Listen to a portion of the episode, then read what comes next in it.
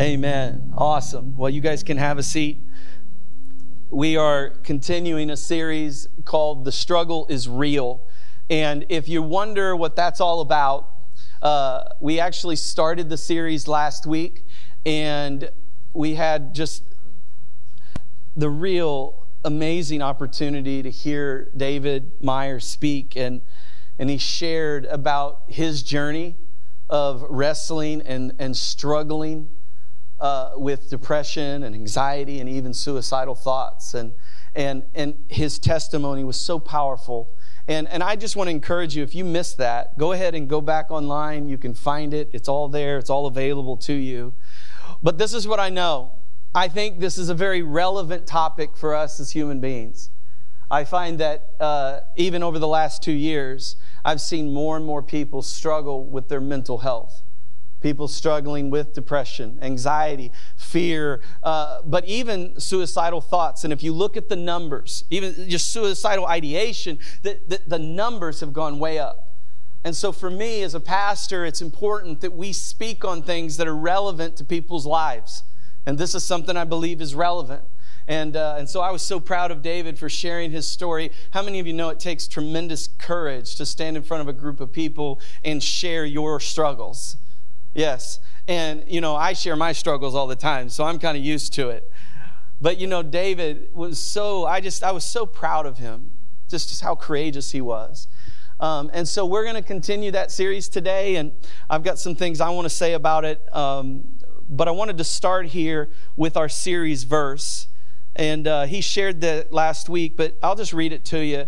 It's out of the book of Job. And if you've ever read the book of Job, there's a lot going on in the book of Job. Uh, Job is a righteous man, and in this kind of cosmic drama that unfolds, the enemy comes and says, Well, I don't think he's as righteous as you say he is. And so there becomes this tension, and all these problems start to happen. And guys, it was bad. Like it was real bad. Like Job went through some difficult, difficult things. Excuse me. My throat is a little dry. Um, but, but in Job chapter 12, verse 22, I'll just read this to you. Listen to these words. He uncovers mysteries hidden in darkness. He brings light to the deepest gloom. Now, depression can be described sometimes as gloominess, can it? And so there's all kinds of words for that. You know, there's all kinds of words. But, but I, in this particular passage of scripture of Job, what you see Job saying is there is darkness, there is gloom. We all probably at some point in our lives have experienced it. If we haven't, it's coming. but listen, he, he, he says that somehow he, God brings light to that place. Isn't it good news that God brings light to those gloomy places? Isn't it good news that the Bible describes Jesus as the light of the world? That it's Jesus who comes into the darkness and illuminates that which is dark and brings life. It's amazing to me to think that wherever light is, darkness can't exist. Think about that for a second. Wherever light shows up, darkness goes.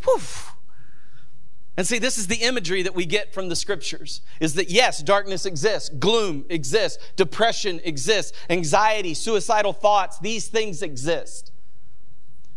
But oh, thank God that Jesus also exists. Thank God that He's the light of the world. And so we're going to talk about Jesus a lot today, but just for a moment, I think it's important that we zero in on something that is really important. And it's this idea, and this is the big idea for today, is that the enemy tells us a lot of lies about depression. I don't know if you know that. But the enemy, whether you know you have one or not, some of us know it, some of us are very familiar with it, some of us are a little skeptical as to whether or not this enemy, this Satan, this guy, whatever exists. Now, if I would ask you this question, do you believe in good and evil? Most people would be like, yeah, I've seen good and I've seen evil and it exists. So let's just start there. The Bible personifies evil in the person of Satan. Does that make sense? So, so, so, so I believe that it's a being that, that's real. Now, you may not be there yet, but it's important that you understand that what we're talking about is there, there is good and there's evil. There are lies and there are truth. There are things that are real. And in our postmodern world, sometimes that's hard to get to, isn't it? Because everything we believe, it seems like, is kind of just this amalgamation, this kind of pluralism, and, and, and, and it's really all predicated on how do you feel. Friends, not a great way to live. Not a great way to create a society. Not a great way to create a church. Not a great way, period, to navigate your life. And I just want to be honest the Bible speaks contrary to that idea. Now, Bible loves feelings. Feelings are good. Feelings are indicators that God gave us to help us know what's really going on. There's nothing wrong with feelings, nothing wrong with emotions. But if we're governed by them, it can be problematic. And so, so it's so important that we understand that in this life, we not only can know the truth, but we also can see the lies. And the reason we can do that is because the Bible helps us see it. And matter of fact, one thing that we all need to see is that we have an enemy and that enemy is busy. And if you're going to go to battle, it's good that you know the enemy so you know the strategies and tactics of your enemy so that you can make sure you see it and then be able to replace it with, with, what's actually true. Does that make sense? So, we're going to spend the remainder of our time identifying some of these lies, identifying some of these tactics as it relates specifically to this whole conversation around depression, anxiety, suicidal thoughts, and the struggle that is very real for human beings. So, does that make sense? Everybody's on board? Making, okay, good. Just wanted to make sure. You guys are a little quiet today. Yes? There you go. Look at that. That's so good. So proud of you. So here's the big idea the enemy tells us a lot of lies about depression. A couple of things I think is important that we know about Satan is that his tactics are very intentionally designed to create deception so that we feel we will feel a certain level of shame and then when we feel that level of shame it affects our personhood and it leads to our destruction. That's his goal. It's always his goal, and that's always what he's doing. But in order to do that, he has various things that he's doing, one of which is he's always lying. The Bible says that the devil is a liar. Matter of fact, the Bible says not only is he a liar, but he says he's the father of lies. So he's like the originator, he's the OG of lies. And so lies came into this world. Matter of fact, John says it this way He says, For you are children of your father, the devil. This is Jesus speaking to people. Wouldn't you hate to be on the other end of this? So Jesus is speaking. He's saying, You are children of your father, the devil, and you love to do evil things as he does.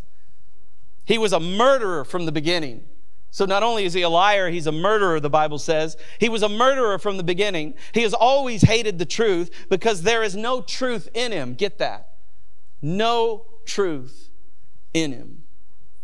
When he lies, it is consistent with his character, for he is a liar and the father of lies. And then in verse 45, Jesus goes on and says, So when I tell you the truth, you just naturally don't believe me. See what he's getting at? He's saying that, that in life, we can actually be deceived at such a level that when the truth shows up, i.e., Jesus, we don't even see it because we believe the lie that's been set before us. That's kind of a scary thing to think about, isn't it? That somehow we can be so wrapped up in a lie that we can't even see the truth. Scary thought. I don't know about you, but sometimes I've seen that in our world. You, you know what I'm talking about? When you're like looking and you're seeing the, the group of people doing whatever the group of people is doing, and you're just like, how in the world did people think this was right? Like you have this moment, like, are we all losing it? I've had that thought recently. And so, so, so there's something important here because, because if we don't know the truth, then the truth can't set us free. And if we don't know Jesus and we don't know his word, then what can happen is we actually start to believe a lie. We may even be functioning in a lie right now. And that's why it's so important that we come back to the Word of God so that we understand. Now, I don't know about you, but is it, isn't it true, like when you're looking for something, like if, I don't know, like maybe you were trying to discover uh, something, the first thing you do in a modern society, I've figured out, is you type it into Google. Right? Like if you're like, what's this? Oh, it's Google. You know, what's it? Like, I mean, literally this morning, my family and I were driving to church, and and on the way to church, we always go a certain way, and and and, and every time we go there, there's always our big uh, neighborhood friendly uh, groundhog, and he's just always there. And I don't know if you've ever seen groundhog. We've even named him, uh, and so we we talk about him. And and the crazy thing is, we went by today, and he wasn't there. And we were a little surprised that he wasn't there. And people started having conversations about the groundhog. And and they were saying, you know, well, maybe the flood. I mean, I don't know. The flood may have, you know, disrupted him, or maybe his hole got filled up, or, you know, whatever. And then it led to this conversation about groundhogs and can groundhogs swim? and so when you're asked the question, can groundhogs swim? What do you do? You Google it. But seriously, we're having this conversation on the way to church, and somebody was like, "Well, I don't know. I mean, I, I, I think they can swim." And uh, I mean, my son was like, "Well, I, th- I don't think so. I don't think they're buoyant." I'm like, buoyant, you know? And I was like, well, I, I, just said, well, I think all mammals can probably swim. I mean, I don't, I don't know, but I think mammals can swim. I think it's, it's good. And, you know, and then somebody else says something else and it goes back and forth. And then finally my son's like, I'll just Google it. So he Googles it and he, and he, he finds out that nothing really. Uh, but he, he, the person said something about, well, I've never seen it do it but I think it can. So that was kind of the answer. I'm like, can we find a better source, right? But that's what happens, right? We just go and, and I'm curious in our own lives sometimes. What are we going to for our source? What are we relying on? What is it that we're actually saying? I will build my life on this reality, right? Now, I know that groundhogs aren't necessarily the thing that you're going to build your life on, hopefully. But, but what is it? Like when you think about what you believe, when you think about what's true, do we just absorb what's coming at us? Do we just believe what so and so said? Or, hey, they had a degree from this place, so they must be smart. They got something. You know what I'm talking about? I, just found that, you know, sometimes it's curious to me how infrequently believers in Jesus Christ go to the source that what we will do is we'll go here or we'll go there, but it's like, at what point did we actually go to the source? And so, what I want to do today is I want to speak to the reality that there is a lie around these matters that we're talking about. And I think it's in general, but specifically around depression, anxiety, and suicidal thoughts. But I think there are lies out there that we've believed. And my heart for us today is that we would address and find some of those lies. We would recognize where they come from so that we can replace them with the truth. Because if we'll replace them with the truth, then all of a sudden now we can base our life on it. And isn't it a scary thing to think about that we literally live in a world that often is predicated on the emotions and the feelings of human beings? Did you know that? That's how we find truth nowadays. Guys, that's scary. Like, if you think about how, like, think about your mood right? I mean, I mean, I know some of you are just very stable. Like you don't have any moods, you have no problems, you never get angry, frustrated, nothing, right? Just, but think about you. Think about your feelings. Think about how sometimes your feelings can be up and down and this and that. And I feel this way and it feels good to me. And, and so we, we, we, we go through this up and down. And I just think that's a horrible way to live. Matter of fact, I'll go a step further and I say it's very unbiblical. It's contrary to what the Word of God says. But we live in this postmodern culture that kind of promotes this idea and that somehow truth is relative. Truth is not relative, friend. You ever heard of gravity? I'm offending some people in the room, maybe. You're like, but uh, Pastor, no, gravity's real. Even if you don't believe in it, it's real. And I could show you, right? Like we could go up on the roof. And like, you don't believe it? Some of you like, wow, that's kind of scary. I'm just trying to teach them. I'm giving them an object lesson, right? but you see my point. We live in a world, and I just think it's most important now that we find the truth. Because if we don't find the truth, what are we building our lives on? And if you're a believer in Jesus Christ, then you have to acknowledge that this is the Bible. This is the Word of God. This is for the people of God so that we'll know God's voice. There's no other way that you know who Jesus is without this. You understand? You didn't live in ancient Near East when Jesus was alive. So you've never even met him, have you? This is how you know him. See, the Word of God helps us understand who Jesus is, what he was about, the story of Christ, so that we can connect with the Father that loves us. It's all right there. But that is what we have to discover. And we have to replace these lies with the truth because the devil is the father of lies. And when we live a lie, we will end up in a horrible place. So, the devil's a liar. The devil lies about all kinds of things. The devil always overpromises and underdelivers. He does. He'll take you further than you want to go every time. The devil is busy trying to convince you of a deception, of a lie. Matter of fact, the Bible even goes on to say that the devil is an accuser. He's an accuser of the brethren. He's an accuser of the sisterin. Can you say it that way? I don't even know if that's a word. The brothers and sisters. He's an accuser, the Bible says. In Revelation 12:10 we see it, for the accuser of the brothers and sisters have been thrown down to earth. Praise God. That when it all comes around, that when it all comes around, that this accuser will be handled. He will be thrown down and addressed. And the Bible says that he'll be thrown down to the earth, the one who accuses them before God day and night. That's a lot of accusing. That's a lot of accusation. But that's what he's in the business of. Matter of fact, why is he doing that? He's trying to remind us of something. You know he's trying to remind us of? That we are sinful and that we're unworthy of God's love. That's what he's trying to convince you of. Now, if you're a believer in Jesus Christ, you know that, yeah, I've got that problem.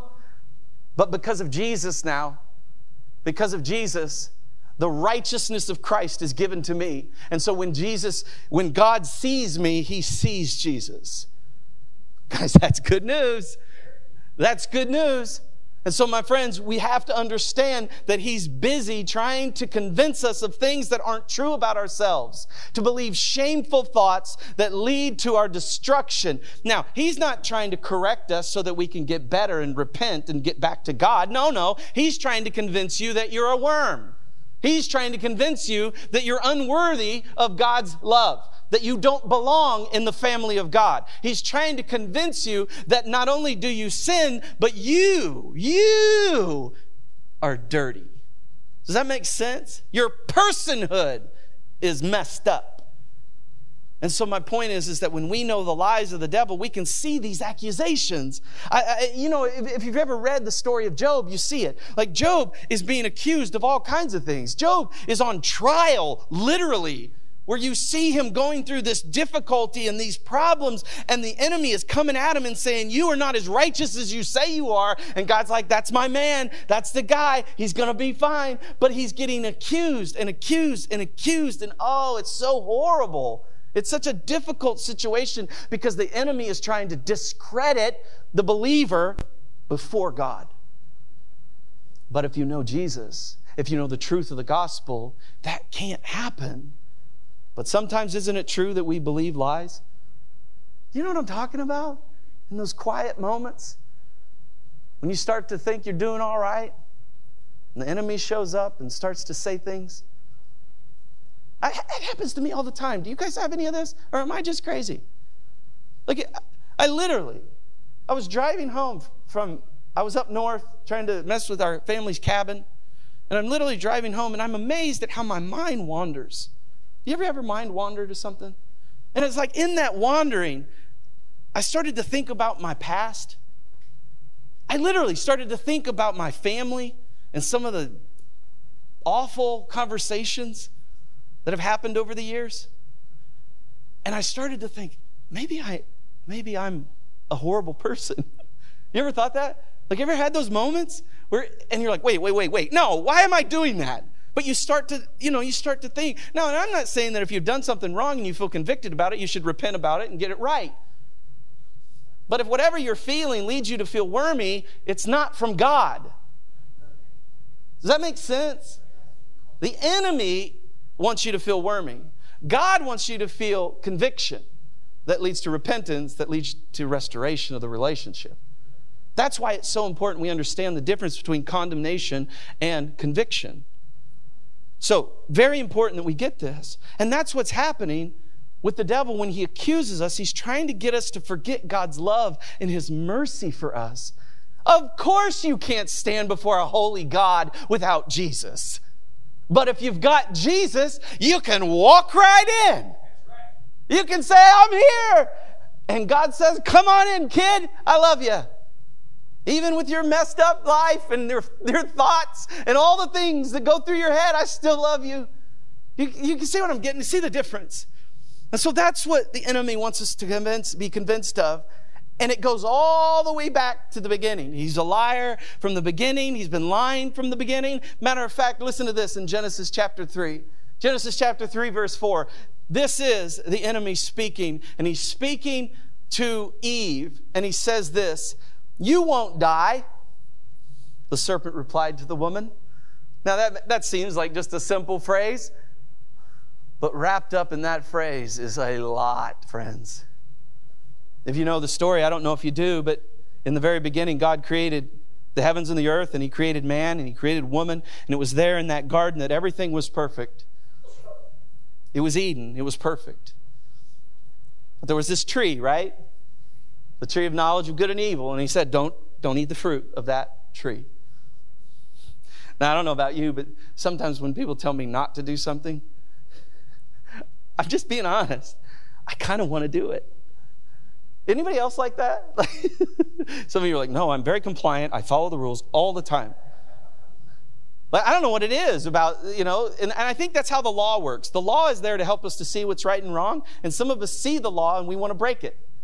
And that's just me. I have a rebellious spirit, apparently, and I just see it and I want to break it. Like there's this place up at our cabin, there's this road that says, don't go down it. Every time I see it, I want to go down it. Matter of fact, I've went down it. Isn't that messed up? It's weird. And my family was like, What are you doing? I was like, I gotta do it. And then when we got to the end of the road, there were people, and then it was really messed up. So we were like, Oh gosh, we gotta get out of here. so, so there's this, this way that God says, This is right, walk in it. What Eve does, she ignores that. The enemy says, You won't die. I mean, I know God said that, but Eh. So here's the question that usually the devil's asking us Did God really say that? Did, did he really mean it? Like, you know what I'm talking about? Like when you read, it's like, is that real? And you know what's happening in that moment? Now, in this moment, death entered the world. Like physical death, spiritual death, all of that entered the world. They were kicked out of paradise, and we've been trying to get back ever since. Thank God for Jesus. But my point is, is that in that moment, Rebellion came into the world, death, physical, spiritual, all of it came into the world in that moment. But you know what else is happening in that moment that I think sometimes we miss? I think that, yes, the devil was interested in the whole death thing, but I think what he was most interested in is getting us to believe that God was untrustworthy, that he couldn't be trusted, that his word wasn't true that when he said this, that meant this. and so my point is now all of us do it. We all do theolo- we all have theological gymnastics and various things that we do to try and convince ourselves that that's not what jesus said right? You know we all kind of do it. But my point is is that god was trying to convince them that I am who I say I am. I am trustworthy. And when I say I'm going to do something, I do it. The Bible says that. So all the promises of God are true. So the enemy's goal is to get you to believe that that's not true. So that God can't be trusted. So when he says in his word, do this, you say, maybe it's not so bad. Do you know what I'm talking about? I'll do it. And so that's what was happening in the garden. He, he, the, the enemy was trying to introduce doubt, trying to introduce doubt in a relationship. And the moment that door was opened, there was a crack there, and it led to us starting to question whether or not God could be trusted. And why does this matter? Because if the enemy can get us to believe that God isn't trustworthy, then he can get us to believe that his word isn't true. And if he can get us to believe that his word isn't true, we will believe what? A lie. You see the logic. And I know sometimes we don't like logic, but I think it's important that we look at it. Because if we're going to build our life on something, we probably want to build it on something that actually lasts, that matters. And it scares me to death to think about that we live in a world today that it's like every person, whatever they say is truth. I mean, they can have a degree and we're like, yeah, that sounds good. Or they can do this, or, you know, maybe they have some experience and we're like, yeah, that sounds good. And we just buy into it. But guys, isn't it a scary thing to think about? That, that, that, we could build our life on somebody or somebody's thought or somebody's idea that's only been around maybe 50 years? Why don't we go back to something that's lasted? Why don't we go back to something that's been around a while? Like when we're thinking about relationships and how people should interact and how people should do this and how people should do this and how shouldn't we go back to the, the, the, the foundation that's been going on pretty good? Like I think the Bible's doing pretty good. Don't you? Like, I mean, it's, it's, it's faced up to every accusation over time. It's, I mean, it, guys, it's solid. So if you're going to build your life on something, this is a good thing to build your life on. And so the enemy comes to convince us that that's not true.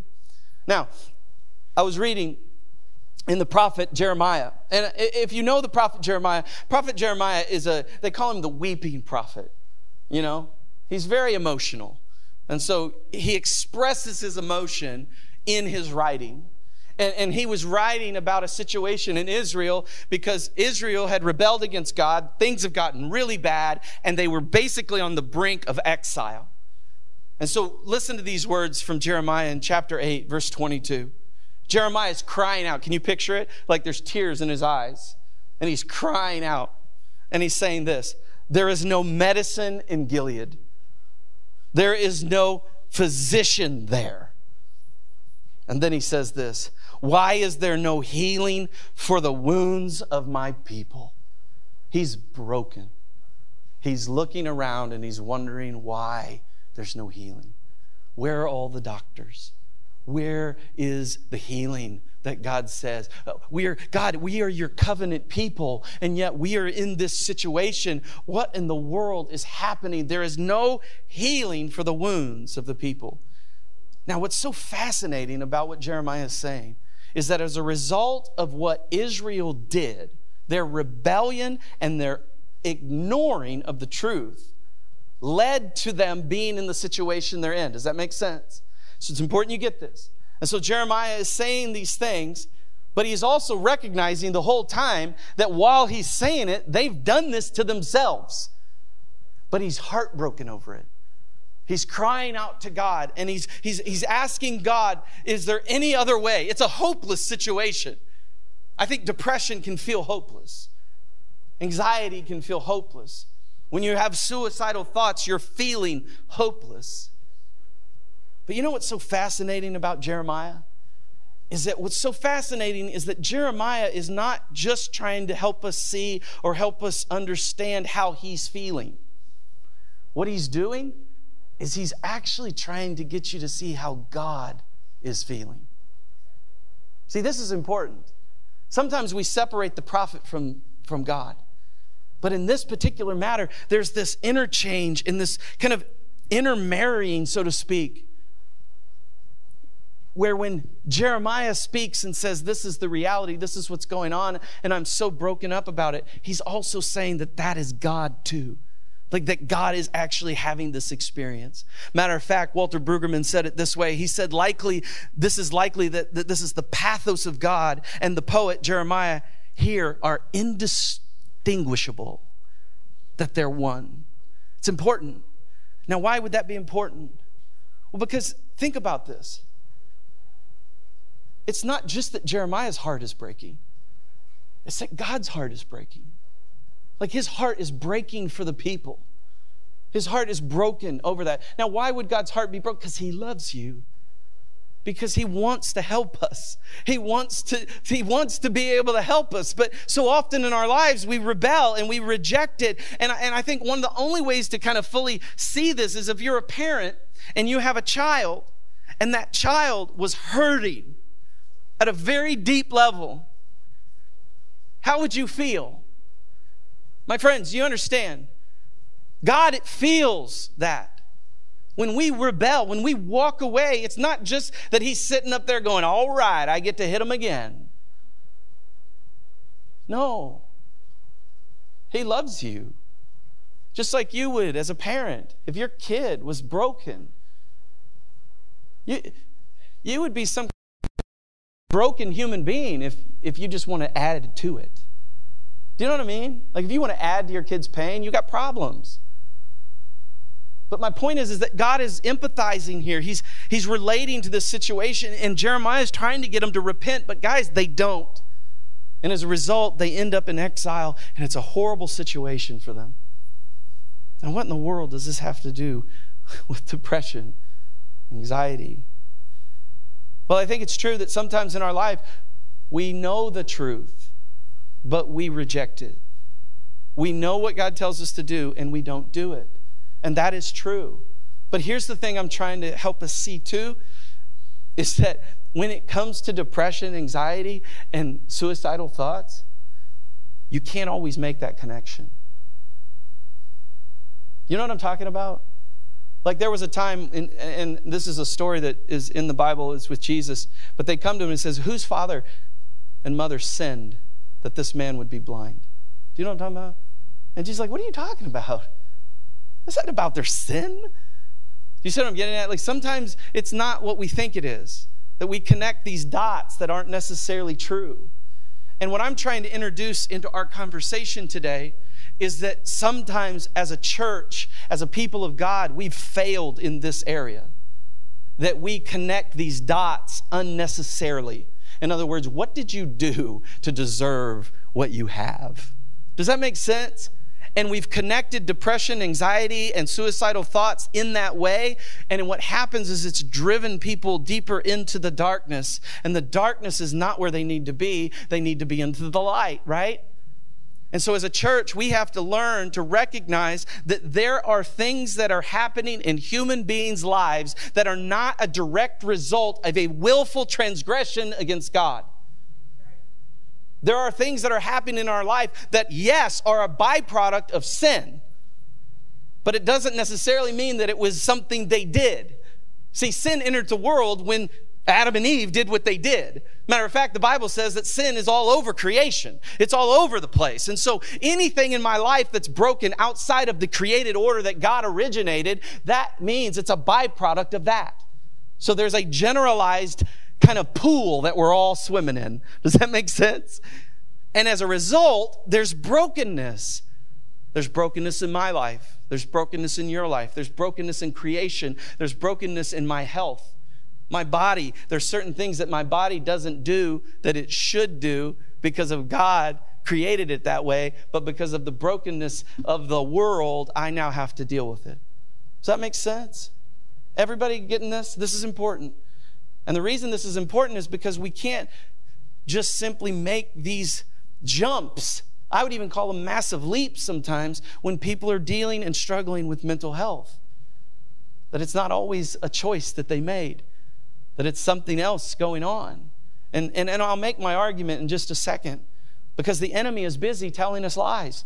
The enemy is busy trying to get us to believe deceptions. And here's the thing if he can get us to believe the lies about even some of the things we've just been discussing, what can happen is he puts us in greater bondage. And that greater bondage leads to worse things because usually depression and anxiety lead to other things. I mean, suicidal thoughts don't just show up most of the time, there's usually a process. And I would just say that there's darkness that leads to that process. And we have to know better as people. We have to be able to see the lies and identify them. So I have three lies that I want to share with you today. These are three lies from the devil if you're paying attention about depression. These lies can hold us back from getting the help that we need, the freedom that we're trying to find. Matter of fact, I'd say that these are exactly what the enemy wants. He wants us to believe these things, but I'm asking you today to recognize the lie and replace it with the truth because the truth will set you free. Here's lie number one. If you're taking notes, lie number one is depression is your fault. Depression is your fault. Here's the reality depression is a sickness of the mind that needs more than just happy thoughts. It needs more than just happy thoughts. Now, Pastor, are you saying I shouldn't think happy thoughts? No, I'm saying go on. Do your, do your happy thoughts.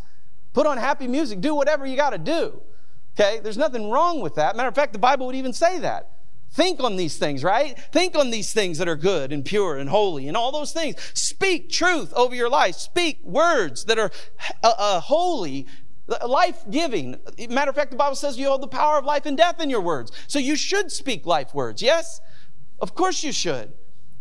But sometimes those words aren't going to necessarily change what the person is dealing with. That's what's hard to get your brain around sometimes. Now, it's true that good words can help you. Matter of fact, neuroplasticity studies around that, it's amazing. You can literally grow new brain matter. Think about that. New brain matter by speaking life words. They, they, they can show you! And all the little dendrites and whatever they call them, you know, or just start to grow. It's amazing how God created the body. That when that's happening, how it can actually train your mind in a different way. But that doesn't necessarily mean it's going to change the situation. So important we get this because God wants us to see this because sadness and depression are different. You know what I, you know what I mean? Like sadness can be addressed by thinking happy thoughts. Stop thinking about the sadness. Focus on the good, right? Thanksgiving, you know, all that stuff. But depression is different because depression is something that's in the mind and there's a sickness there, but that sickness is coming from somewhere. And that's what I want to talk about. And this is important. The lie number two is depression isn't physical. The, the lie is that depression isn't physical. In other words, that it's, it's just a spiritual thing. It's just as, you know, if you'll think happy thoughts, you'll be fine. Uh, if you pray harder, come on. If you read your Bible enough, that you're going to get out of this. And guys, I know people that are strong in the faith that have prayed and they've read their Bible and they're still depressed. So, so how do we jive with that? How do we make so here's the point I'm trying to make is that that the sickness in the mind comes from somewhere. And guess where it comes from? It comes from the chemicals in your body. See, there are three hormones that you have in your body. God made them. And I'm going to share them with you if you don't know them. Here they are. Number three, well, number one is serotonin. Number two is dopamine. And number three is adrenaline. Well, I don't know if you've ever heard of these things, and you're like, why are we going back to science class? Well, I've got to explain it to you. This is important. So, so these three hormones are very important.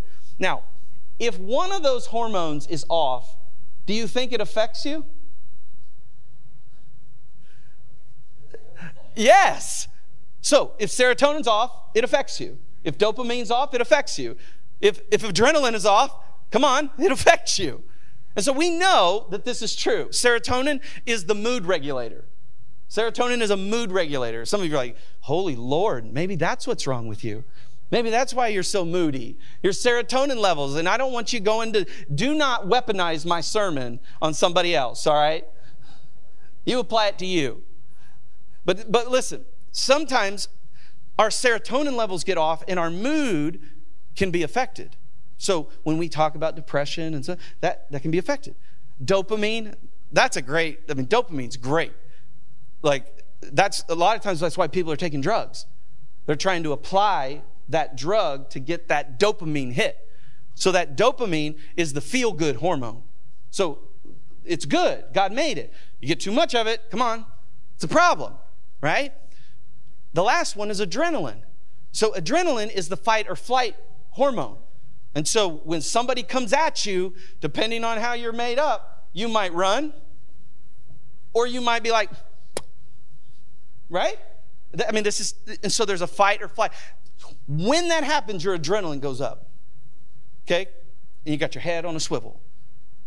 Now, why does this matter? It's important. So I was sitting in a doctor's office. And I'd been struggling with uh, just really bad anxiety for like a year. Like it literally never went away. Like I would wake up with it, stomach in knots. And I don't know if you've ever uh, had that. And I remember I was talking with my medical doctor about this, and he's a man of faith. He, he loves God.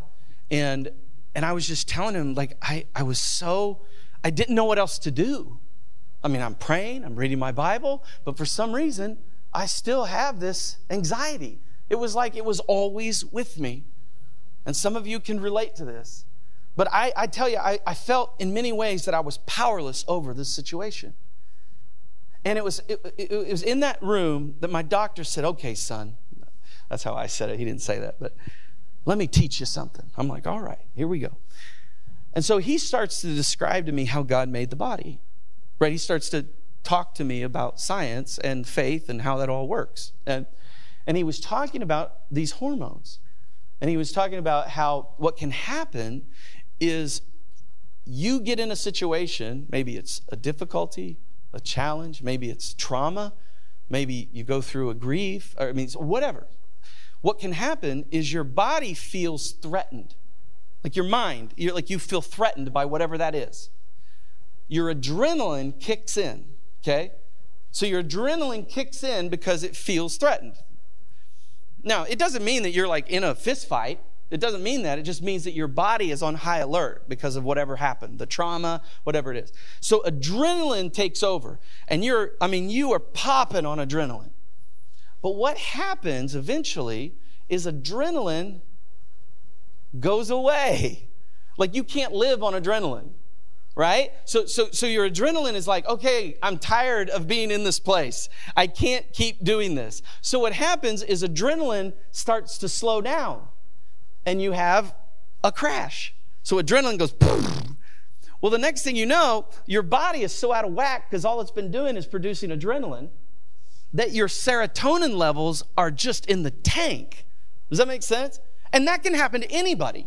Like that can happen. You can be like, normally hormones are great, but that can happen to anybody to where adrenaline has been running so hard that eventually what happens when the adrenaline shuts off that your serotonin levels are so low that it literally can affect your mood. Like it literally can take you into a dark place. And this is so important that we understand the science and the chemicals behind it because I think in some ways it helps to bring it into the light. Don't you think? Because if I went through a tragedy, if I went through a trauma, and all of a sudden I go off of that adrenaline and I start to feel depressed, maybe maybe if I understood that a little better, or maybe if other people understood that a little better, I wouldn't their first thought wouldn't be, what the heck's wrong with Pastor? I bet he's not reading his Bible enough. Maybe there's something else going on. You know, maybe, maybe it's not just that. And, and I think this is so important. But can I be honest with you? I remember sitting in that doctor's office, and when he was explaining this stuff to me, it made sense. I was like, that makes sense. And if stuff, like for me, if things make sense, hey, that makes sense. Let's, let's go with that. That's good.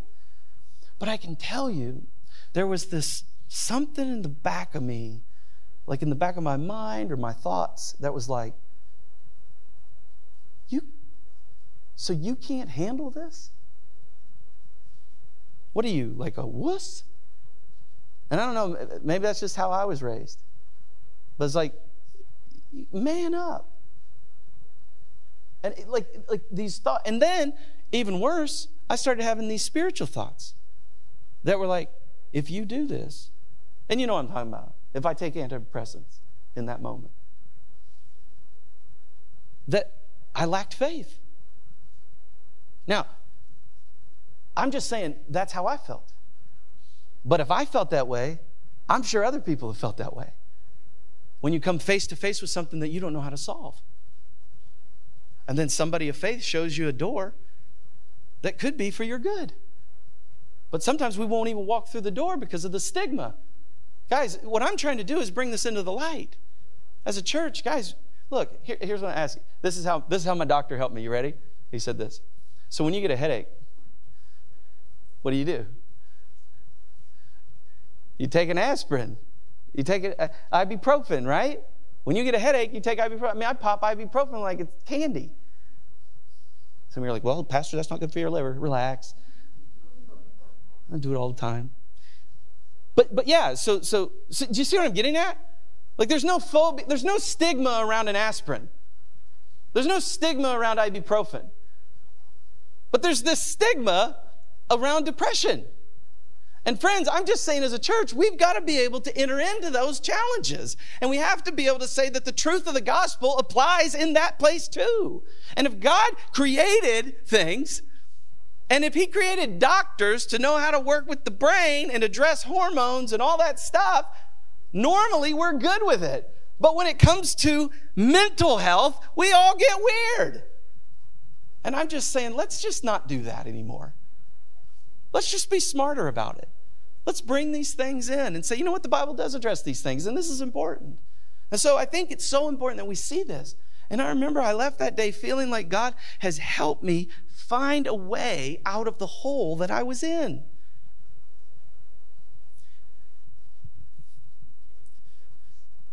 So my dad almost died of a heart attack when he was 43 years old. Massive heart attack. Now, you don't usually die of a massive heart attack at 43 unless something's going on. You know what I mean? Like there's, you know, there's usually something up. Well, come to find out, they saved him. But come to find out, he had some issues. So he had some cholesterol issues. And and and you know what? I'm his son. You know what that means? I got some cholesterol issues. The crazy thing about my body is my body doesn't produce good cholesterol, but it makes a lot of bad cholesterol. And I can't stop it. It's just, it's just what it does. Now, that is a byproduct of the fall. Not because of something I did, like I went out and I, you know, I mean, I could eat all the great food in the world. I'm saying that genetically, there's a brokenness there. Does that make sense? And this is important. So there's a brokenness there. God wants to help us with that. So sometimes there's medicine, sometimes there's something, you know. So I take medicine so that I can make the right cholesterol and deal with the stuff that ain't good. Now, if I told you that, which I just did in public, do you think less of me? Do you think I'm a horrible human being that I took medicine? Well, of course you don't. And if you do, you're messed up. I'll just say it. But you see what I'm getting at? We've got to get rid of these phobias. We've got to get rid of these stigmas. And the moment we get rid of the stigmas, those things can come into the light and the light can heal it. That's why this is so important. And so, the last lie I'll have to share with you, and that is that depression should be kept a secret. Depression should be kept a secret.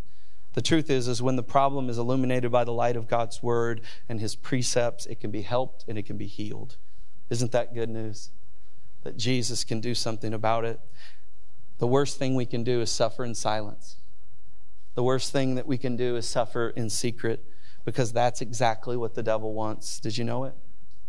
Ephesians 5:13 says it this way, but everything exposed by the light becomes visible, and everything that is illuminated becomes a light. See what it, see what the Bible is saying? See what Paul's saying? Is that when it comes into the light, it can be healed. See, icky things grow in the dark. Don't you know it? Have you ever been in those dark places like a basement or something? And you're like, oh my gosh, that's gross. Some of you have that experience with your shower. Oh, I, I know. But I think the bottom line is, is that we're only, we, we really are only as sick as our secrets. And it's so important that we see that when we allow these secrets to come into the light, we can be helped. And I know it's scary sometimes to do it, but the enemy wants you to be alone. The enemy wants you convinced that you have to suffer alone. And the church has to become a safe place for people to be able to say, you know what, yeah, I'm struggling here. I, am struggling with depression. I'm struggling with this. I'm struggling with that. Matter of fact, last night I thought about killing myself. You know, we've got to be a community of faith, of healing that can enter into people's pain and suffering so that the devil's lies can be addressed and the truth of the gospel can come. So I'll, I'll finish with this. In James chapter 5, verse 16. And this is important, so just stay with me. James chapter 5 verse 16, perhaps you've heard this before. Confess your faults one to another and pray for one another that ye may be healed. This is the King James version. The effectual fervent prayer of a righteous man availeth much. Now, you may have heard it this way, confess your sins one to another. You ever heard that? Confess your sins one to another. It's interesting that the King James Version here translates the word faults. Now, why is that? Why, well, that? I think that should draw our attention. Why is that? Well, because the word itself is actually not the word that's typically used for a willful transgression. Does that make sense? So it's not you, it's a different word. And it actually means something different. It, it, it literally means like this to like to make a mistake to err, to fall, you know what I mean? A lapse, um, a weakness, an accident. Does that, that kind of make sense what I'm saying? So, so what, what James is doing is he's drawing a distinction between willful transgressions. In other words, I'm going to rebel against God, and the thing that's just common to all of us that we're broken human beings, that we've all made mistakes that there are situations in our life that aren't necessarily a byproduct of a choice I made. But it doesn't change the fact that James says, bring that into the light. Bring that to a friend. Bring that to somebody that can help you in that situation. Does that make sense? And so when we bring these things to God, healing can happen. And so here's the big truth as we end I believe you can be holy and medicated. And so, my point is, and I think the Bible allows for that tension that we can be holy and we can be medicated. Some people might need that medication temporarily, and some people might need it the rest of their days until Jesus comes back and they are given their perfected body in the next life. And I think that's what the Bible teaches. Is it true that God can heal your depression instantaneously? Of course it is. Of course it is. Is it true that sometimes God heals your depression with med- medicine? Yes. Is it true that sometimes God heals your depression because you get some friends around you and it, over time it starts to ease up and, and your serotonin levels get back and, you know, and you start to see again and believe again and, you know what I mean? Yeah, yeah. And I'll just say this to you, friends. We got to do whatever it takes to keep doing exactly what God wants us to be doing because we're all broken, we're all desperate, and we're all in need of a Savior. Let's pray together. God, I thank you. I thank you for your word and how it challenges us, how it, how it shows us the truth, how it shows us the lies, how it helps us understand our enemy, and how it helps us understand what we need to be doing. Jesus, we thank you for it. God, I know in this room there are some that are struggling in silence. They feel shame. And it may not even be depression, it may not be anxiety, it may not be any of that, but it's something else that the enemy has convinced you that you're a worm, that you're not worthy of God's love that you that you that you don't belong in the family of God. You know, I've been in that place. It's a hard place to be. And so, as a pastor, I just want to pray for anybody. Like, if you feel like you're struggling with some of that, you haven't brought it into the light yet, you haven't asked for help, you just feel alone I want to pray for you. God, I want to pray for anybody in this room that feels that way. Holy Spirit, would you come? Would you do a mighty work? Lord, I need uh, we need you to do a mighty work. God, would you begin to speak life over death? Holy Spirit, would you bring light to any dark area? Jesus, light of the world, would you come and shine into whatever situation is represented in this room. God, I pray for victory, for freedom, for healing, for hope. That the love of Christ, the mercy of God, would be manifested in the people. If that's you today, if, if, if, you're like, I'm that's prayers for me, just simply say to God, God, I receive this. I need your help.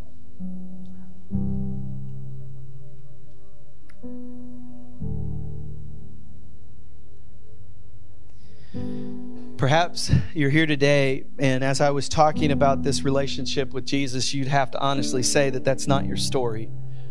Um, you know, maybe you went to church, or maybe you went to a camp, or you know, I don't know. But you would you would honestly say, I don't I don't relate to God. I don't have that relationship. Um, I believe that the Bible says that if you can just acknowledge that and your need for a Savior, that you would have enough faith to do that. The Bible says that Jesus would come in and He would change your heart, He would change your standing before God. He would begin the process of, of, of transforming you into the person that He wants you to be. But you need Jesus, you need the Holy Spirit to do it. And so, I want to give you an opportunity to respond to that gospel. Jesus loves you so much that he gave his life for you to be able to restore you back to the Father who loves you very much. And so, what I want to ask you to do is respond to that by saying a prayer. You know, the Bible says that if you'll confess with your mouth and believe in your heart that Jesus is the Savior, that Jesus is the Lord, that what can happen is that He would enter in and you begin a relationship with Him. And that's my heart for you today. And so, what I want you to do, if, the, if you want that, on the count of three, I'm going to ask you to do something. I'm going to ask you to raise your hand as a statement of faith. No one's looking around. I just want to give you this chance so I can pray for you specifically. And so, right now, on the count of three, just encourage you to raise your hand. One, two, three. Go ahead. Just raise it up. Just raise it up. God bless you. Good. Awesome. All right. So, if that's you, whether you're online or whether you're here in person, I, I want to offer you this prayer. And so let's let's share this prayer together, church. Let's all pray together, so no one feels alone. So repeat these words: Heavenly Father, I need a Savior. Would you save me today?